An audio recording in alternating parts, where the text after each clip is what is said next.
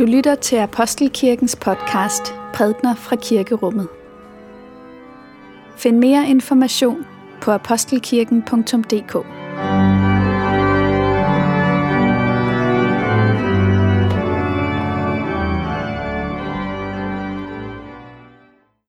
Kære menighed, og kære alle jer, der også sidder og agerer menighed hjemme fra stuerne. Det er påskemorgen, og lad os nu rejse os op og sammen ønske en glædelig påske med kirkens gamle påskehilsen.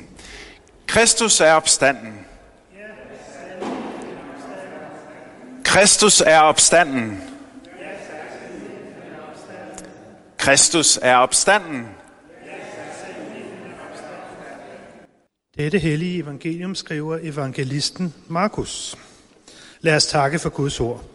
For Guds ord i skriften, for Guds ord i blandt os, for Guds ord inden i os, takker vi dig Gud. Da sabbaten var forbi, købte Maria Magdalene og Maria, Jakobs mor, og Salome vellugtende salver for at gå ud og salve ham. Meget tidligt om morgenen, den første dag i ugen, kommer de til graven, da solen var stået op. Og de sagde til hinanden, Hvem skal vi få til at vælte stenen for indgangen til graven? Men da de så derhen, opdagede de, at stenen var væltet fra, for den var meget stor. Og da de kom ind i graven, så de en ung mand i hvide klæder sidde i den højre side, og de blev forfærdede. Men han sagde til dem, Vær ikke forfærdede, I søger efter Jesus fra Nazareth, den korsfæstede. Han er opstået. Han er ikke her. Se, der er stedet, hvor de lagde ham. Men gå hen og sig til hans disciple og til Peter, at han går i forvejen for jer til Galilea. Der skal I se ham, som han har sagt jer det. Og de gik ud og flygtede fra graven, for de var rystede og ude af sig selv. Og de sagde ikke noget til nogen, for de var bange. Amen. Vi er jo samlet her i dag på denne påskedags formiddag for at fejre det, vi netop har hørt om. Jesu Kristi opstandelse fra de døde. Og det, som det har at betyde for os i dag, nemlig at dødens magt er brudt. Både den død, der kommer en gang, når vores liv her på jorden er til ende, og vi skal forlade den verden. Men også den død, der sniger sig ind midt i vores liv og gør os til en skygge af os selv – i form af bekymring og frygt og skam og skyld og alle de andre ting, som ligesom lægger vores liv øde, så det er som om vi holder op med at leve midt i livet. Dødens magt er brudt. Den har ikke længere noget krav på os. Det er det, der er denne morgens store og vældige budskab til os. Og det er på en måde som om, at det her budskab, den opstandelsens kraft, udfolder sig i den bevægelse, vi har læst beskrevet i evangelieberetningen, nemlig de tre kvinders bevægelse ud til graven og tilbage igen. Jeg har slet ikke mærke til, hvordan det går til. Tre kvinder er på vej ud mod en grav. Ja, sådan er menneskelivet. Vi er historiske væsener. Og det betyder, at de ting, som vi oplever, dem husker vi. Og erindringen, det er en slags tilbagevenden til noget, der er sket engang. Og i det vi vender tilbage, så forsøger vi at få det til at give mening. Vi forsøger at indplacere det i historien om, hvem vi er, hvad vores liv handler om. Og så er der indimellem begivenheder, som jeg bare ikke giver mening. Som ikke passer ind. Det er ikke sådan, historien om mit liv er. Det var ikke det, jeg var i gang med at fortælle om mig selv. Jeg får det ikke til at passe ind i sammenhængen.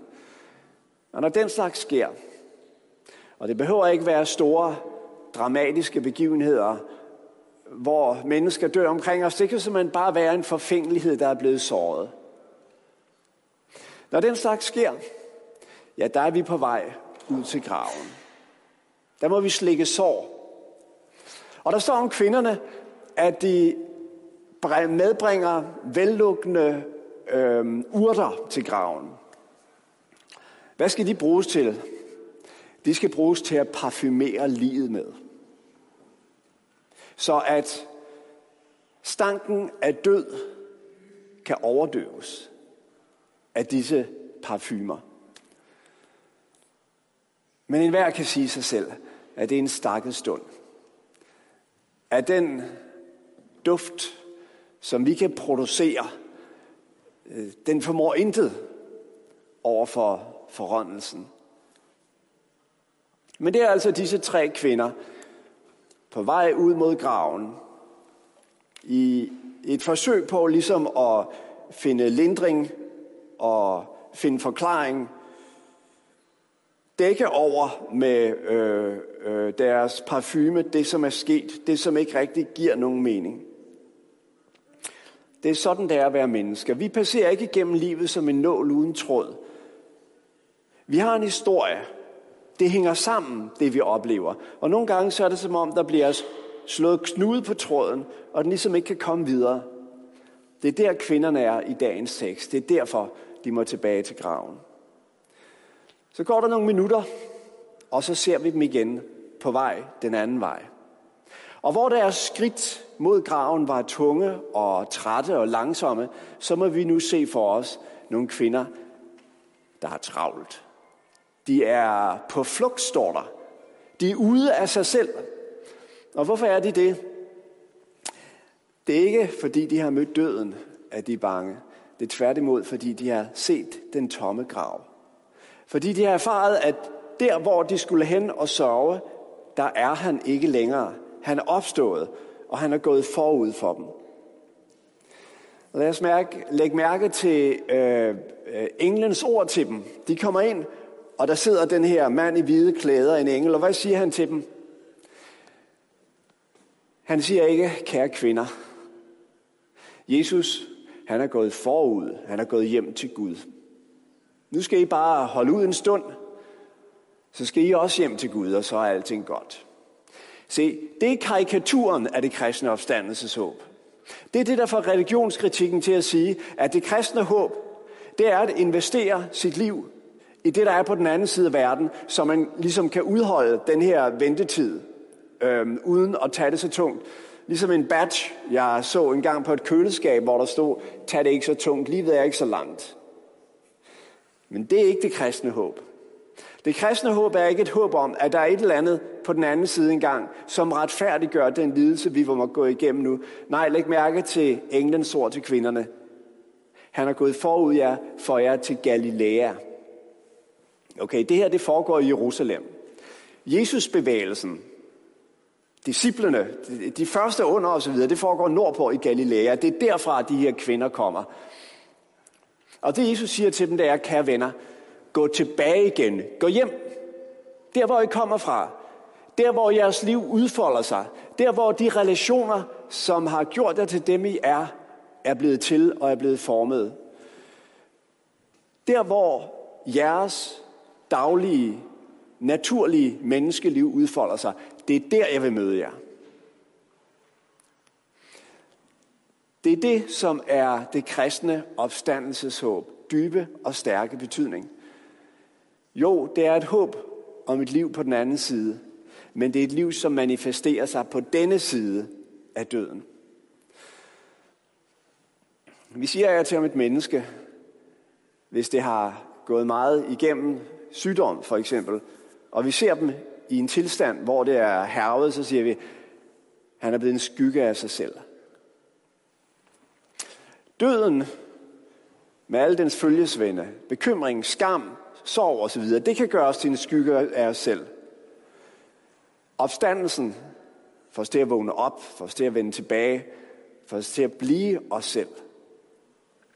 Jeg ved ikke, om du kender til at vågne en morgen tidlig, når solen står op, og have en følelse af nederlag, en følelse af, at det her liv, det blev ikke, hvad det skulle have været. Af selvbebrejdelse. Af skam. De morgener kender jeg. Og jeg kender den bevægelse, som følger. Det er kvindernes bevægelse ud til graven. Ud for at slikke sårene med sin parfume, med sit forsøg på ligesom at, at forklare og give mening og give plaster på såret. Men jeg ved også, at der er en ting, der kan ændre den vandring. Og det er det budskab, som vi indledte vores gudstjeneste med at høre. Kristus er opstanden. For hvad betyder det budskab? Det betyder, at det ikke længere påviler mig og vinde udødelighed. Er det ikke mig, der skal kæmpe kampen mod døden og overvinde den. Er det ikke mig, der skal få den her historie om, hvem jeg er og hvad mit liv handler om fuldendt. Det må jeg lade ham om. Den sejr har han vundet. At han opstod betød ikke bare, at hans liv endte godt. Nej, hele pointen i påskeberetningerne, det er, at Jesu Kristi død er forbundet med min død, og hans opstandelse er forbundet med min opstandelse. Og det er derfor, han sender os tilbage. Han sender os ud i verden. Han siger, se at komme ud af den gravhule. Du er kaldet, du er sendt ud i verden. Der er mennesker derude, som du skal relatere til. Bekymre dig om. Tag dig af. Engager dig i. Glæde dig med. Så nej, opstandelsen gør os ikke verdens fjerne. Den sender os ud i verden. Den siger, værsgo at tage fat. Kærligheden har sejret. Du skal ikke ud og redde verden. Du skal ikke engang ud og redde dit eget skin. Du skal ud og tage et skridt ad gangen. En dag ad gangen. I tillid til, at Kristus er opstanden. At kærligheden har sejret over døden. Og at vi derfor tillidsfuldt kan engagere os i det liv, som er vores, i vores Galilea. Lov og tak og evig ære være dig, vor Gud, Fader, Søn og Helligånd. Du som var og er og bliver en sand treenig Gud, højlovet fra første begyndelse, nu og i al evighed. Amen.